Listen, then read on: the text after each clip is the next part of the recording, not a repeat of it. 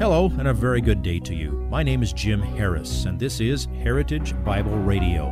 Heritage Bible Radio is an extension of Heritage Bible Church in Boise, where it's my joy to serve as the teaching pastor. Every day, we devote our radio time to studying a portion of the Word of God so you can know Him better through Jesus Christ and serve Him better through your local church. This week on Heritage Bible Radio, we continue with the theme of unity as proclaimed by the Apostle Paul in Ephesians chapter 4, verses 7 through 10. Today we look at the finished work of Christ as the basis for the unity composed of incredible diversity. Please listen to Pastor Harris as he preaches today's portion of this week's message entitled, Why We Are One in Christ. Now, verse 19 refers to these spirits in prison to whom Jesus went and made a proclamation. After studying that for a very long time, including endless months, it seemed like, um, in writing that, um, that master's thesis, I came to understand these spirits in prison are mentioned several times in the Bible. they are demons or fallen angels. They are bound, that is, they are imprisoned awaiting judgment. Some demons are bound temporarily and they're going to be set free within the last seven years before Jesus returns. Some are bound permanently, and the only time they're going to be released is for their, their, final, uh, their, their final sentencing at the great white throne. They are called in Genesis chapter 6 the sons of God. In 1 Peter chapter 3, they're called spirits in prison. In 2 Peter chapter 4, they are called angels who sinned.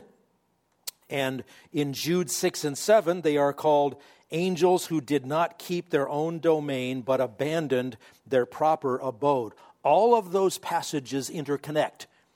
And like a barnacle attached to them is Ephesians chapter 4, verses 9 and 10, giving yet another description of that. Now 1 Peter 3:22 is the clue to what Jesus did when he went to this place. He made proclamation to these spirits. Now, made proclamation is a crucial word. There's been a lot of confusion about this passage because the King James Version translated it, he went and preached to spirits now in prison. And around that uh, translation has grown up many ideas of he preached to the dead, or you can get a second chance at the gospel after you're dead. Most people don't believe that, but that has come there, that has come to, that has come to be a belief because of the word preached. There's a word that means preach the gospel. Um, um, for that euangelizomai, evangelize comes from that word. That's not the word here. This is the word kerusso, which means on behalf of the king, you make a divine proclamation. You're stating what is, what is so. It's not an invitation to salvation. Jesus went and made a proclamation, in essence, that was a victory speech. He was giving these spirits or these prisoners, these rebels, the absolute assurance that they were not ever getting out of that prison until they would be sentenced to the lake of fire forever. I call it the divine raspberry. He told them, It's over, it's done. There will be the playing out of some things in, in, in human history, but you're toast. I don't think he said that. I don't, I don't know if you can toast a demon or not. There's another place, another reference to this victory over Satan and his demons, also from the pen of the Apostle Paul, also, I believe, alluding to this same proclamation, Colossians 2.15. When he had disarmed the rulers and authorities, in other words, he defeated Satan and his demons, he made a public display of them having triumphed over them through him. So you got the he's and the hymns here. This is God having triumphed over these demons through Christ. And he has displayed it publicly. Well, that's not because you and I were there that day to hear him make that proclamation, but it was in the view of all of the angels and demons of all time. Now, when you go back to chapter 4, verse 10, he who descended is himself also he who ascended far above all the heavens so that he might fill all things. Fill all things is a phrase we've already had in Ephesians, it's back in chapter 1, verse 23, where it's a reference to all of his blessings and his power to sustain all things as the creator and as the king. All right, you visited the unreal estate now. Let's get real. This passage has important ramifications for our understanding our unity in Christ. We can't create this unity. We can only be diligent to preserve it because it is the work of the Spirit of God based upon the finished work of Christ. Let me summarize the events described in Ephesians 4 8 through 10 in different words. Start with the gospel.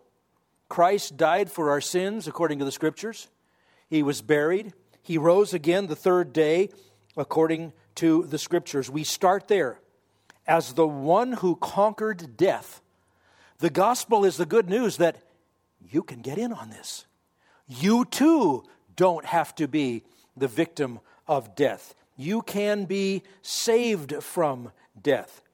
And so the body of the, the, the, the the salvation that you have in Christ is part of the victory that is secured by Him. And since you are in Him, it's your victory. If you, stow, if, you, if you think about what that means, then, the body of Christ is where you want to be. It is our identity. We are in Christ. There's nothing more important about you than the fact that you are in Christ if you believe in Him. There is nothing that is second most important about you. That's you. That's who we are. So, the body of Christ is the thing that we should want to be part of more than anything else. This is the in crowd. This is the group you want to belong to. And if you were to go over and study that parallel passage in Colossians chapter 2, especially verses 9 through 15, you'll see that Jesus, there's a lot of emphasis there, has triumphed over the enemies of our unity. We can indeed be one in Christ. We are indeed one in Christ because of the victory of Christ over Satan being a done deal. Now, our text teaches us that having accomplished all that we need for our salvation, He has given us gifts. And by those gifts that He has given us, by us using those gifts appropriately, now we are enabled to live out in practical reality the demonstration of our oneness. It's because of the finished work of Christ that a motley crew like us can be redeemed. We can be one in Christ. We are one in Christ. So, in case you need a re examining of your priorities, let me suggest to you go right back to the finished work of Christ and what that actually means. You might want to read the great resurrection, resurrection chapter, 1 Corinthians chapter 15.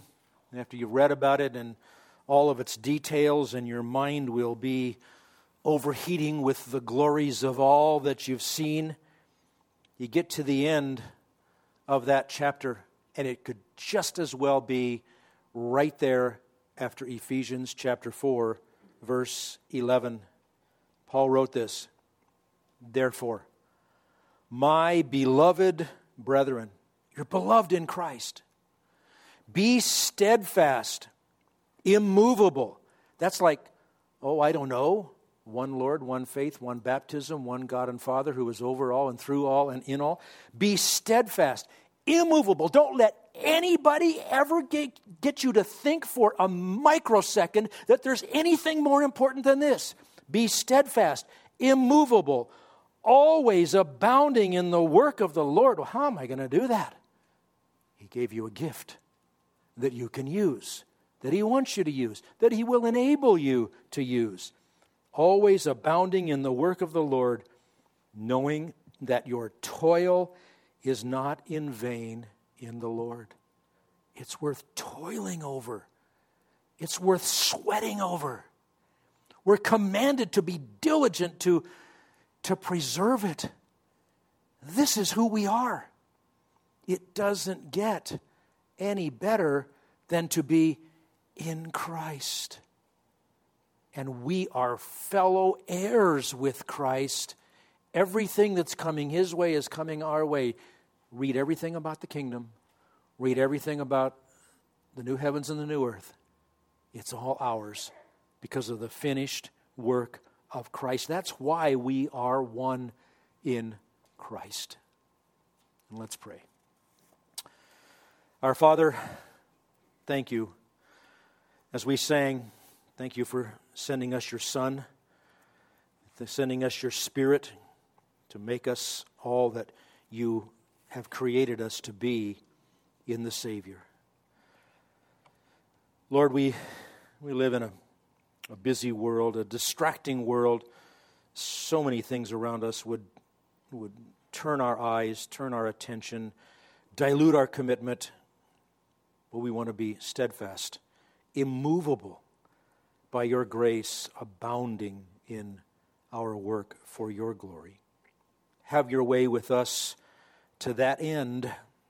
Sweep away whatever needs to be cleaned out, encourage where there's discouragement. Make us what you mean for us to be in Christ, in whose name we pray. Amen. If you would like this message on compact disc, let me know and we'll send it to you. You'll receive the entire message, not just the portion on today's program. You can order by phone at 353 4036 or by writing to us at 7071 West Emerald, Boise, Idaho 83704, or on the internet at hbc boise.org. Heritage Bible Radio needs your prayers and your financial support. Once again, you can reach us online at hbc boise.org or by telephone at 353 4036 or by writing to us at 7071 West Emerald, Boise, Idaho 83704.